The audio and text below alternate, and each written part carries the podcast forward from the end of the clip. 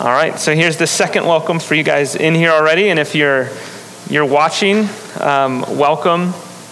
Um, let me just kind of give a few updates on, on kind of things that are going on. There, there are a lot of things, uh, church family wise, that, that we need to uh, keep, keep in mind, I guess, as, as we continue forward. And so I just want to give a few updates. First, thank you for last week. So for Dave Bounds, um, who came and preached, and then Robert and, and Philip and Joey um, always for, for it was it was helpful for me to just not even think about it. I didn't even watch the service. Jansen and I were away, and um, that was that was it was encouraging for me not to even worry about. It. So thank you for everyone that, that filled in and, and um, yeah helped last week go smoothly. Um, yeah, a, a, few more things. So updates kind of on prayer requests. So the Thorns. Um, still pray for Hoagie and Cindy. Still pray that they'll they'll have an opportunity to go visit Jason. He is uh, it's kind of like there, there's some positive progression, but then there's some um, lack of progression that, that isn't positive. And so he, he, doesn't, he doesn't have the virus anymore, but he, the Hogan, which is good, but Hogan and Cindy still aren't able to, to go visit him. Um, still no visitors. And so just keep praying that they'll have a way to go see Jason soon. Um, he, he, uh, I guess the, the extent of his injury, specifically his, his brain injury, no, they're not going to know until he's able to, to kind of um, come awake and, and not be, every time they try and wake him up, he's, um, he, he's very irritable and um, yeah, it's just, they, they, can't, they can't bring him out of his, um, out of his sedated state. So, so, so it's just going to be time. Um, so, so pray for them. One good thing, and, and, I know that they appreciate this, but the, uh, the nurses there at that facility have been uh, a huge blessing to them. So we can thank God for that. Um, so keep praying for Jason Thorne and, and and Cindy. Also pray for Frances Hartman. So I went and saw her a couple days ago. She's still in Sentara. She was put back in for pneumonia. The pneumonia is pretty much gone. Um, but she's still she's just very weak so they gave her a feeding tube so that she could keep getting some of her um, the, the things she needs. Um, so, so pray for her recovery of strength. Um, her, her daughters are hoping that she's going to be able to go to a rehab place after, not just go straight, straight from Sentara back home. And so we can pray for that. Uh, one, one encouraging thing so if you know Frances, this, you'll, this will make sense to you. But every time I go see her, she says, I'm ready. Whenever the Lord wants to take me, I'm ready. Um, and so that we, we shouldn't take that for granted. So she is, she's ready to, uh, to be with the Lord. But um, yeah, so we need to keep praying for Frances. Joan Campbell, pray for her. She's still continuing to recover from her shoulder uh, injury, and so she's having to, to rest and be very still, and so she has bad days. Um, so just pray for her, a continued recovery for her and her, her shoulder. Um, and then the last thing, uh, just specifics about Jean Felberg's um, memorial service. It's going to be this Saturday. So August 1st, we're going to do it outside. Um, it's going to be at 9:30 in the morning. We're going to be over here just off the parking lot with chairs set up in the shade. Um, so, so we decided to do that to try and get as many people as wanted to to help people feel more comfortable. It's going to be a very abbreviated service. Um, so we're going to be uh, conscious of the weather. We'll have this building open with, with AC on, and we may even have a spot where if you just want to sit in your car, you can. We're, we're still working out the details, but it's going to be this Saturday at 9:30 here at the church. Um, and like I said, it's going to be abbreviated. We'll send out a phone tree and an email um, this week about that. Um, so that, that's, that's kind of the updates. Um, thank you all for praying for those things. Continue to, if you have relationships with these individuals, call on them, check on them. Uh, remember, remember Pat uh, Packard, continue to pray for her um, and, and call her and, and check in on her. Um, but as we begin, I'm going to read from Psalm 56 before I pray for these things. Um, and then we will we'll look at a, the, the gifts of the Holy Spirit. But, but let's read Psalm 56. Uh, you can follow along as I read, or you can listen as I read here at the outset. So, Psalm 56. Be gracious to me, O God, for man tramples on me. All day long, an attacker oppresses me.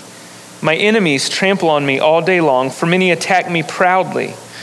When I am afraid, I put my trust in you. In God, whose word I praise, in God I trust. I shall not be afraid. What can flesh do to me? All day long they endure my cause.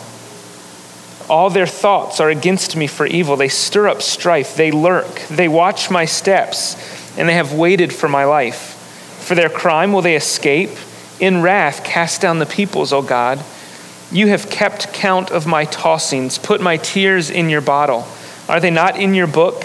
Then my enemies will turn back in the day when I call. This I know that God is for me. In God, whose word I praise, in the Lord, whose word I praise. In God I trust, I shall not be afraid. What can man do to me? I must perform my vows to you, O God. I will render thank offerings to you. For you have delivered my soul from death, yes, my feet from falling, that I may walk before God in the light of life. Let's, let's pray together uh, as we begin. God, in, in this psalm, we are, we are faced with the reality that, that you are trustworthy. And so the refrain over and over, the psalmist says that I will trust in you and will not be afraid. And so we just want to confess that in, in this world, in these circumstances, we are, we are tempted to be afraid. And so we, we are thankful to be reminded by the psalmist that our fear can be conquered by a trust in you. And so we, we want to trust you. We confess for not trusting you as much as we ought. And so we ask that you'd help us to trust you. You are a rock, a refuge, a sure source of strength in the midst of uncertainty and fear. And so we want to trust in you. And Lord, we, we take comfort from this psalm as it declares that you are aware of our tears. Some in our church family have been crying many tears of, of loss or, or of, of suffering, of pain. Uh, and so, Lord, we take great comfort in knowing that, that you are aware of our tears and our hurts, uh, that, that any of our experiences, Lord, none of them are lost to you. And so we, we are comforted knowing that, that you are with us and you're aware and, and you know, you know what we go through. Um, and Lord, we, we want to confess that you are for us because of Christ, because you sent him for us and you, you made a satisfaction for the debt that we owed and you have received us as sons and daughters. We know that with him you will freely give us all things. And so we know that you are for us and that all things are working together for our good. And so we take great comfort and hope in the fact that, that you are for us and nothing, flesh, man can do nothing to us uh, because you are for us. And so help us to walk before you. Help us to live our lives uh, in, in light of you. Help us to live Godward lives, lives centered on you. I pray that your kingdom, that your will, uh, would be the driving force that we would wake up every day seeking to honor you with, with what is before us that day. And so we just, uh, we, we ask you to help us in that. And all these, all these things that we've just mentioned with the thorns, we pray for, for Jason a continued recovery. Uh, we pray that you would open a way for Cindy and Hoagie to, to get to see him soon. And we do pray that the extent of his, of his injury would be minimal.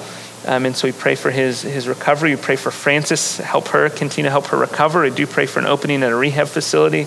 I pray for her daughters, for Eunice and Pam and Cindy, give them strength. Um, we pray for Joan and, and, Courtney as she cares for her and, and her boys. Um, just pray for Joan, Lord, give her hope in the midst of, of these trying times. Um, and then, Lord, we pray for the, the service for Jean on Saturday. Lord, we do pray that the weather would cooperate, that it wouldn't be too hot. But, Lord, that, that your servant who is, is with you now would be well remembered and honored, um, and that we as a church body would, would just properly give thanks for her and the gift that she was to us. Um, and so, Lord, we, we ask all these things in Christ's name. Amen. All right. Well, so what we're going to do, we are near the end of our Holy Spirit series.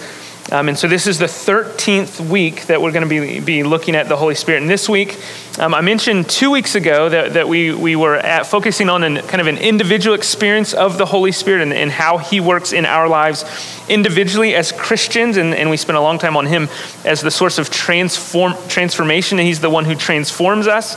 And then, then two weeks ago, uh, we kind of shifted to a, a more corporate um, work of the Spirit. And, and, and, that sermon two weeks ago, we focused on the Spirit as a source of unity, that, that the Spirit ensures and, and guarantees the unity of God's people. And so this week and next week, Lord willing, we're going to spend two weeks looking at, at how the Spirit gifts the church or gifts God's people. And so we're going to look at spiritual gifts. Um, and, so I intentionally, in this series, I, I, kept this for the very end for a very specific purpose because oftentimes when we hear about the Holy Spirit in a, a sermon series on the Holy Spirit, we, we tend to think immediately of gifts. And gifts are important. And, and as hopefully you'll see this week and next week, spiritual gifts are a significant part of the Christian life, but there's much more to the work of the Spirit than gifts. And so I, have put gifts all, all the way at the end because I want you to know there's 12 weeks prior to gifts that, that we should know about, that we should rejoice in and give thanks for the, the work of the Spirit in our lives.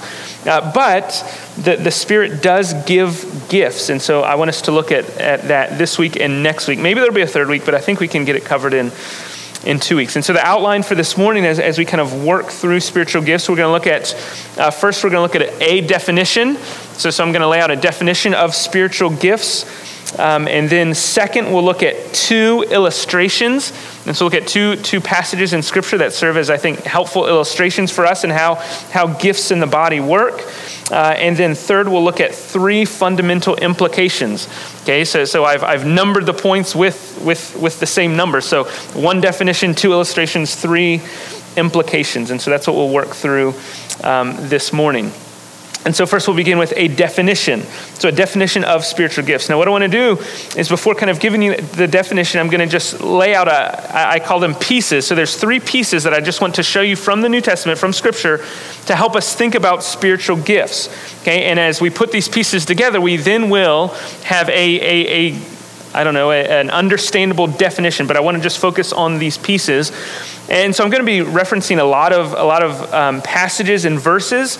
Um, you can write them down. I don't have them on the screen, but, but just know that 1 Corinthians 12 and 1 Corinthians 14 are the two chapters that, that a lot of these are coming from. These are, uh, 1 Corinthians is probably the most significant book when it comes to understanding spiritual gifts, but especially those chapters, chapters 12 and 14.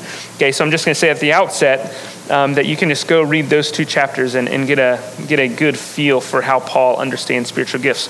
Um, but, but so, first, piece one. Okay, the, the first point or the first part of our definition is going to be that, that all spiritual gifts are spiritual. Right? That may be redundant, but all spiritual gifts are spiritual. Another way of putting that is that the Holy Spirit is the source of all spiritual gifts. Okay, so he is the source. So when I say they're spiritual, that's what I mean. They, they come from him. So 1 Corinthians 12, 1, now concerning spiritual gifts. Okay, so that's, that's, the, that's the term that Paul uses, spiritual gifts. Brothers, I don't want you to be uninformed. Or 1 Corinthians 12, 7, a few verses down. He says, To each is given the manifestation of the Spirit. Okay, so, so in this context of gifts, he, he refers the second time as gifts as a manifestation of the Spirit. Okay, so, so they're spiritual. In 1 Corinthians 14, verse 1, uh, he, Paul calls the Christians to earnestly desire the spiritual gifts. Okay, again, spiritual is the, is the, is the adjective that describes the gifts. They're spiritual. Or later in, in 1 Corinthians 14 12, with yourselves, since you are eager for manifestations of the Spirit, strive to excel. Okay, so again, gifts, spiritual gifts, and manifestations of the Spirit.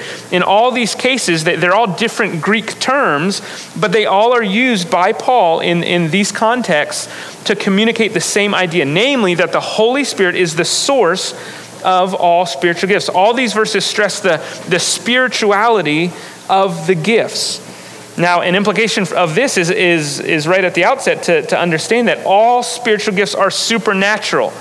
And so, so if I'm saying that, that the Holy Spirit is the source of every spiritual gift, every spiritual gift is supernatural.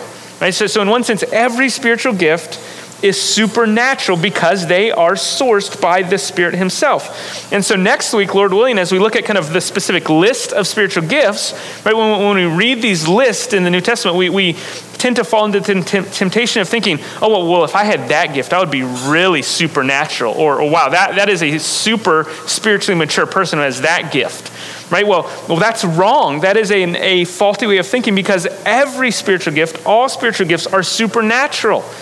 The Holy Spirit is equally the source of each and every spiritual gift. And He, as the third person of the divine Trinity, He grants supernatural gifts. Okay, so all gifts are spiritual. That's piece one.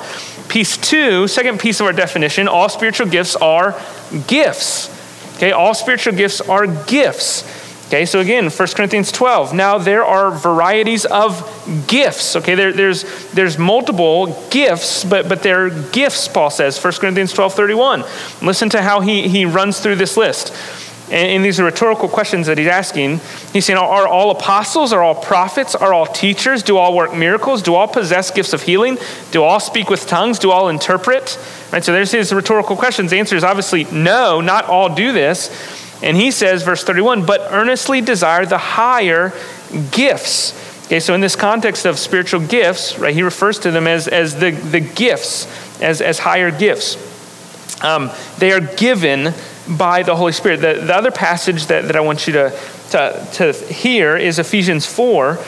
And so I'm going to read these verses, but, but listen how he, how he defines or how he understands spiritual gifts. So this is Ephesians 4, beginning in verse 1. I, therefore, a prisoner of the Lord, urge you to walk in a manner worthy of the calling to which you've been called. Here's how. Verse 2 With all humility and gentleness, with patience, bearing with one another in love, eager to maintain the unity of the Spirit in the bond of peace. He continues, There is one body and one spirit, just as you were called to the one hope that belongs to your call. One Lord, one faith, one baptism, one God and Father of all, who's over all and through all and in all. Verse 7, so there's the unity, there's a oneness. Verse 7, but grace was given to each one of us according to the measure of Christ's gift. Therefore, it says, He ascended on high. He, when He ascended on high, He led a host of captives and He gave gifts to men. Okay, so in this context of spiritual gifts, Paul says, But grace was given. And so Paul understands the reception of spiritual gifts as a reception of grace. And so, so they are supernatural gifts from the Spirit. And here in Ephesians 4, Paul connects the giving of gifts with the ascension of Christ. Did you notice that in verse 8? He says, Grace was given to each one according to the measure of Christ's gift. And so it's Christ's gift that then is given to each one of us. And then he quotes the, the passage when he ascended on high, he led a host of captives and he gave gifts to men. And so he, he connects the, the ascension of Jesus with the giving of gifts. And so, so on, this, on this connection, one, one author, Sinclair Ferguson, notes the correlation between the ascension of Christ and the descent of the Spirit signals that the gifts of the Spirit serve as the external manifestation of the triumph and the enthronement of Christ. Okay, so there's a connection. The ascension of Christ and the giving of the Spirit, so, so the gifts of the Spirit are the external manifestation that Christ has been raised and has ascended and is seated on his throne. And so the outpouring of these gifts, Ferguson continues, outpouring of these gifts of the Spirit marks the downfall of Christ's enemies and the beginning of the building of the church. And so the resurrection and ascension of Christ was necessary for not only the sending of the Spirit, but also the, the giving of spiritual gifts. And so, if Christ was not raised, if Christ does not ascend into heaven, there would be no spirit and there would be no spiritual gifts. But Christ did rise and he did ascend, and that ascension, according to Paul in this Ephesians 4 8 verse, is an ascension of victory. And so, so the resurrected and ascended Christ his victory seen in his distribution of gifts. And so if you think about the, the victorious emperor, and so you have the Roman emperor who, who goes on this, on this uh, war campaign and he conquers the, these many, many cities. And as he comes back, right, there's this procession of victory.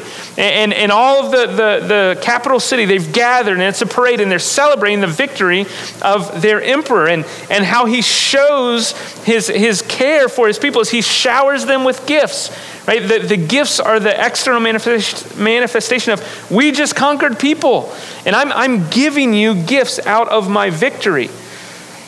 And so the gifts are given. And so, for our purposes here, Paul understands the given gifts as the, as the result of the victory of Christ. And so, Christ, by his Spirit, gives these gifts.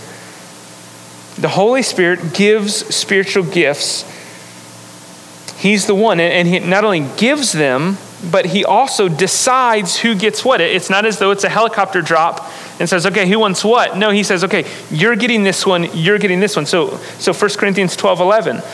All these are empowered by one and the same Spirit. And that Spirit, Paul continues, who apportions to each one individually as he wills. So the Spirit apportions to each member, each Christian, as he wills. And so the gifts that he gives are very specific. Or later in 1 Corinthians 12, but as it is, God arranged the members in the body, each one of them as he chose. Okay, and so, so the Spirit graciously gives gifts as he sees fit, as he decides, as he, as he wills. Okay, so that's our two first two pieces. Spiritual gifts are, are spiritual, they're given by the Spirit. Spiritual gifts are gifts given by the Spirit. So they're spiritual and they're gifts. Our third piece is that they're given by the Spirit for the good of the church. Okay, so that's the third piece. Spiritual gifts are given by the Spirit for the good of the church. We, we have to recognize that not, no spiritual gift is ever given primarily for the good of the individual. It is always for the common good that Christians are gifted. It's for the good of the body. And so, for instance, I mentioned 1 Corinthians 12 and 1 Corinthians 14. In between those two, do you know what comes between 1 Corinthians 12 and 1 Corinthians 14? Right, math lesson 13, right? But, but do you know what 1 Corinthians 13 is? It's the love chapter. And it's between this, this massive discussion on spiritual gifts. And it's not coincidental that the love chapter falls right in between this discussion because Paul's point is any use of any spiritual gift that's not motivated by love for others, it's useless. And it's useless because the whole point of God gifting each member is for the good of the church. And so every spiritual gift is to be used in an others focused way. It's always about the benefit of the body, for the building up of the church. Spiritual gifts are never about the magnification of the individual who possesses it, which apparently was the problem in Corinth. They wanted the best gifts, but there's no love. They, they, they had a desire to have gifts, but it was grounded in, in them wanting to look good. They wanted to have them so they could be better than everyone else. They wanted the gifts to be the focus of attention. They wanted the best for selfish reasons, which is why Paul would say, hey, since you're eager for manifestation of the Spirit, strive to excel in building up the church. You, you want to be the best? Here's what you'd be the best at you'd be the best at building up the church, because that's the very point of the spiritual gifts, each and every one of them. And so every spiritual gift is for the good of the church. Eh, the cure for a selfish, pursuit of spiritual gifts is a recognition that each and every gift is given specifically by God Himself for the good of others, to build up the church. And so, so these are kind of our, our three main pieces that, that the Spirit is the source of every gift, that He gives every gift, and that every gift is to be used for the good of the body. And so now we, we can look at our definition, which it's not original to me, but this is the, the most comprehensive, simple definition of spiritual gifts that I've come across. Um, and so here, here is the definition. It's by a, a, guy named, a pastor named Tom Schreiner, and, and he has a little book, a great book. I'd be happy to, to give it to you on spiritual gifts, but here's his definition. He says spiritual gifts are, quote, gifts of grace granted by the Holy Spirit, which are designed for the edification of the church. Gifts of grace granted by the Holy Spirit, which are designed for the edification of the church. Now, this definition is helpful because all three pieces are there. They're gifts, right? That's piece two, granted by the Holy Spirit. That's piece one, which are designed for the edification of the church. That's piece three. Okay, so that's our definition. That's what we're going to be working through this week and next week. Gifts of grace granted by the Holy Spirit, which are designed for the edification of the church. Let, us look now, having, having established kind of that definition and putting those pieces together, let's look at two illustrations that, that, that give us a picture of how this works. And, and both these illustrations come from Scripture. And, and I'm just going to mention these two because these two will, I think, help shape and instruct our thinking about how gifts function in the church. Okay, so the first one comes from 1 Corinthians 12, and you've probably heard this before. I'm going to read this, this passage. It's a little lengthy, but just listen to the illustration that Paul uses to, to convey the idea of spiritual gifts. He uses the, the illustration of the human body. Okay, so that's the first illustration is the human body. And listen how the Apostle Paul compares the human body to the body of Christ, specifically with, with members and gifts. So this is 1 Corinthians 12 chapter 12, I'm going to begin reading in verse 12. And notice how he, how he makes this illustration. For just as the body is one and has many members, and all the members of the body, though many are one body, so it is with Christ. For in one spirit we were all baptized into one body, Jews or Greeks, slaves or free, and all were made to drink of the one spirit. For the body does not consist of one member, but of many. If the foot should say, Because I'm not a hand, I don't belong to the body, that would not make it any less part of the body. And if the ear should say, Because I'm not an eye, I don't belong to the body, that would not make it any less part of the body. If the whole body were an eye, where would be the sense of hearing? If the whole body were an ear, where would be the sense of smell? But as it is, God arranged the members in the body, each one of them as he chose. If all were a single member, where would the body be? As it is, there are many parts, yet one body. The eye cannot say to the hand, I have no need of you, nor again the head to the feet, I have no need of you. On the contrary, the parts of the body that seem to be weaker are indispensable, and those and on those parts of the body that we think less honorable, we bestow the greater honor, and our unpresentable parts are treated with greater modesty, which our more presentable parts do not require. But God has so composed the body, giving greater honor to the part that lacked it, that there may be no division in the body, but that the members may have the same care for one another. If one member suffers, all suffer together. If one member is honored, all rejoice together. Now you are the body of Christ and individually members of it. And so he paints this picture of what the, the body, the human body, and the body of Christ, how, how they're similar. He uses the human body to illustrate how the body of Christ functions. And so the, the few similarities he makes, he, he makes first that there's unity in diversity. So, this idea that, that many parts make up one whole. So, just like you and I have many members that make up our one body, whether it's our hands, our feet, our eyes, our toes, our ears, all of these are, are unique and individual parts, yet they all, even though they're, they're very diverse, they all together form one body. There's diversity, but there's unity in the diversity. Paul says this is exactly how it is in the body of Christ, how the church works. We all, he says, were individually baptized by one spirit into one body. And so Paul says that we all, even though we're all very diverse, together form one body. And so he says that there's unity in the diversity. So many members, unique and distinct individuals, make up the one body. But he also says not only is there unity in diversity, he also makes the point that there's equality in diversity. Not only is every member unique and intentionally unique, every member, no matter how big or small, no matter how seemingly significant or insignificant, every member, Paul says, is equally part of the body. Just because the foot is not like the hand, and just because the ear is not an eye, just because there's diversity doesn't mean that the foot and the ear are not part of the body. Both the foot and the hand, the ear and the eye, though different, they're all part equally of the body. And because all are part of the body, all have a part to play, a significant part, a necessary part to play. Because, as Paul, Paul says in verse 18, God arranged the members in the body, each one of them as he chose. If all were a single member, where would the body be? As it is, there are many parts, yet one body.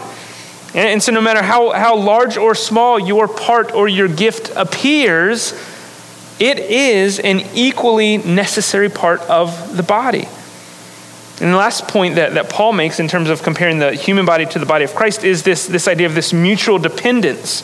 Just like the one body is dependent on the function of every individual part, just like every body suffers when, when one body part is injured or removed, so the body of Christ, every member needs every other member. There is a, there's mutual dependence among every part. And, so if you've ever sprained an ankle or had surgery on a hand or, or you had your hip replaced, you know what it's like to have a member not fully functioning. The whole body suffers. You have to rest, or you have to take medicine. You have to nurse that part back to health. And, and the whole body suffers. I mean, some of you are, are losing your hearing, or you're having continual problems with your eyes, or your kidneys are not working properly. And in all of these cases, your entire body feels the weight of that one member not playing its part. It's dependent. Each member is dependent on the other to do its part. And Paul says that's how it is with the body of Christ. We all are made and created and gifted to function in specific ways, and every single member needs every single other member to function in its role. There's a dependence. Now, we'll, we'll, draw a few implications in, in a minute, but let me, let me move quickly to our next our second illustration. So, Paul uses the body, the human body in 1 Corinthians 12, which I'm sure you've heard before.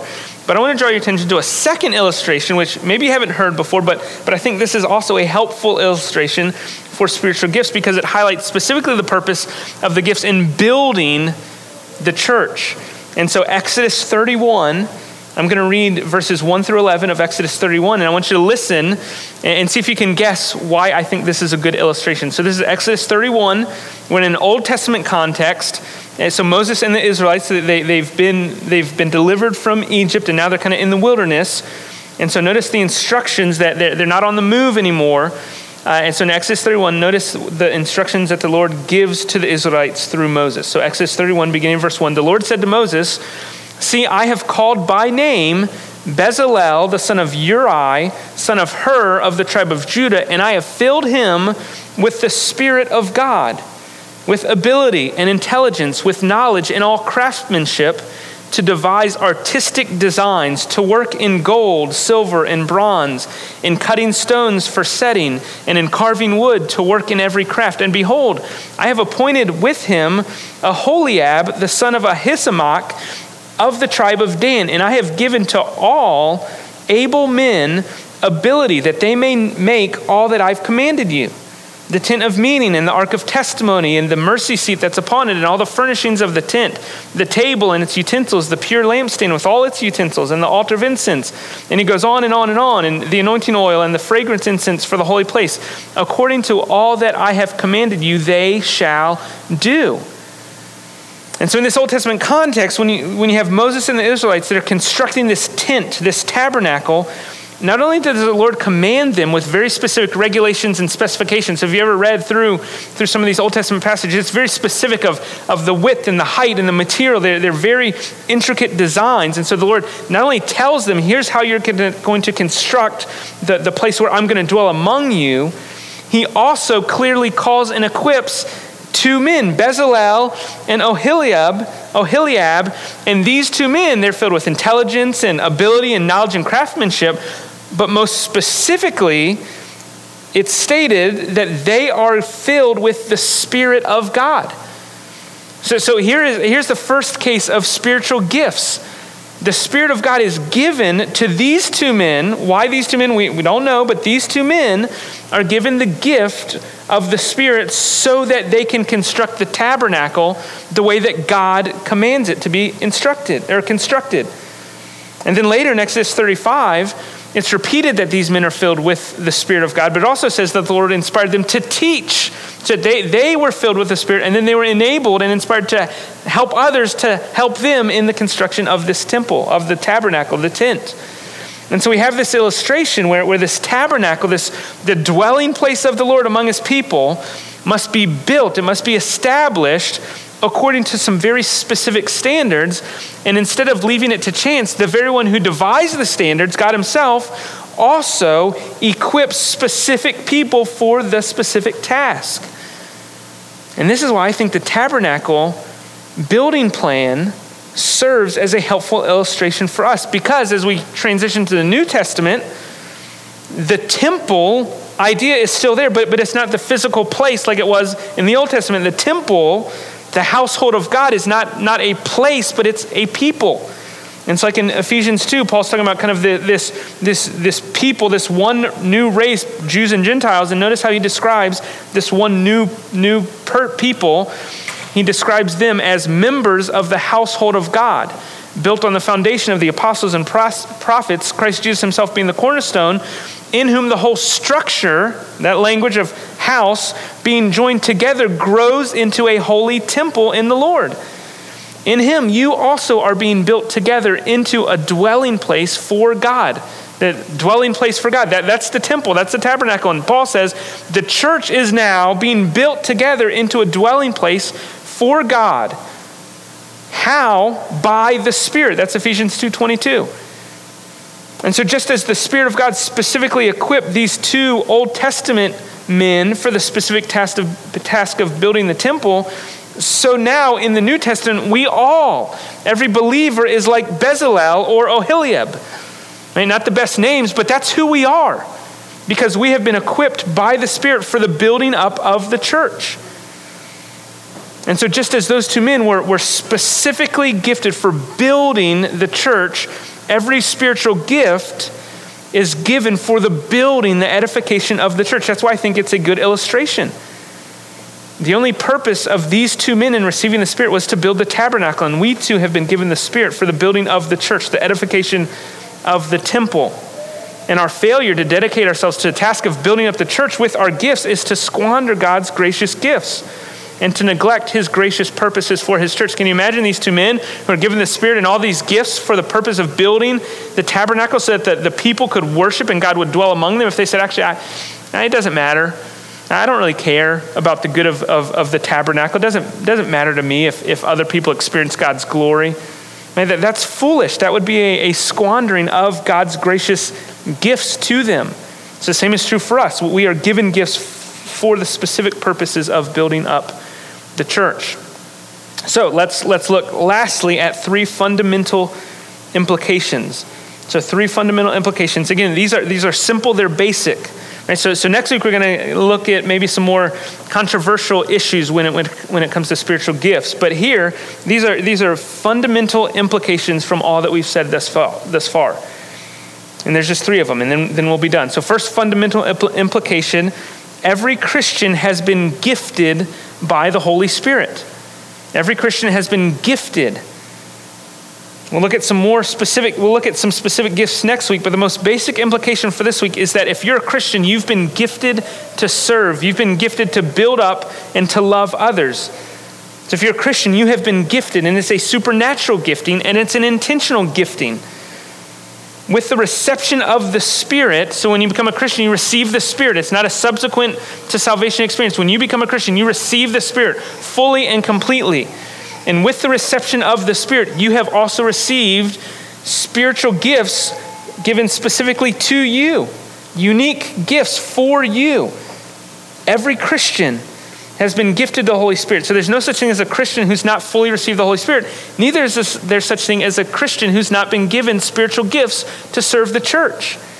Being a Christian means being supernaturally gifted by the Holy Spirit. So if you're a Christian, you ought to simply know that you have a supernatural gift to use for the good of the church. You have been gifted. That's the first implication. Second implication every Christian has been specifically gifted by the Holy Spirit. So, so the diversity of gifts, that, that is no coincidence. Every body consists of specific body parts. Our, our human body is not randomly uh, put together, it's not just a, a random collaboration of, of different parts for different purposes. It is intentional, it's specific, and every member has a purpose. And so, if you're a Christian, you have received a specific gift. And these gifts, your gift, whatever you have, has been given to you according to the sovereign will of God. You don't get to choose. You receive it as a gift eh, because every gift is given from a heart of love and from a heart overflowing with grace. And so God has given you what He's given you. And we know because of His commitment to His church, we, we can be assured that He doesn't make mistakes. He has, he has put each and every body together for specific purposes. You can trust that if you're a believer in the Lord Jesus Christ, you have been specifically gifted by the Holy Spirit. And so, so there's no room for, for envy or jealousy. In fact, if you have young kids, maybe, maybe you've heard this phrase. I've heard this often. Uh, we, we tell it to our kids sometimes. You get what you get and you don't pitch a fit. Right? So if you, if you know young kids, there, there's often complaining and, and pitching a fit. Well, I want that, or I, whether it's Legos or, or snacks or plates at dinner or, or cereal bowls, whatever it is, there, there's a human tendency. I, I want to pitch a fit because I'm not getting what I want. Well, the principle here with spiritual gifts is you get what you get because God has gracious, graciously given it, given it to you. And so we receive it knowing that He has specifically designed us to function for the good of His body. There's no room for jealousy or envy or discontent. And if, if, I'm, if I'm envious or jealous of, of another member and another gift, I am saying God's wisdom and God's grace are not sufficient because I know what I need better than him. And that, that is not the proper place for the Christian. We recognize God gives these gifts specifically. He has made all of us unique in who we are and how we are put together. Third fundamental, final fundamental implication every Christian has been specifically gifted by the Holy Spirit for a specific context. So every Christian has been specifically gifted by the Holy Spirit Third implication for a specific context. Now, this may be the most important implication, uh, and, and, it's so ingrained in the New Testament teaching on spiritual gifts that it's easy to miss, or it's easy to at least take for granted. But we, we, we simply recognize that the Holy Spirit gives gifts specifically to all Christians, and he does so for the purpose of their functioning in a specific context. And so, New Testament assumes that every gift is intended to function or to serve or to be active in a specific context. This is the point of the, the body illustration. Each body is constructed with specific body parts. There's a connection between spirit given gifts and participation in a body.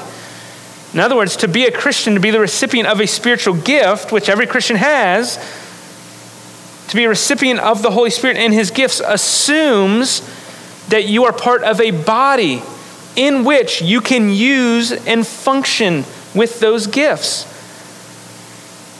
You're given specific gifts to use in a specific body. Now, you can agree with everything I've said so thus far. You can agree the Spirit gives gifts to all Christians. Yes, you can agree that the Spirit uniquely gifts all Christians.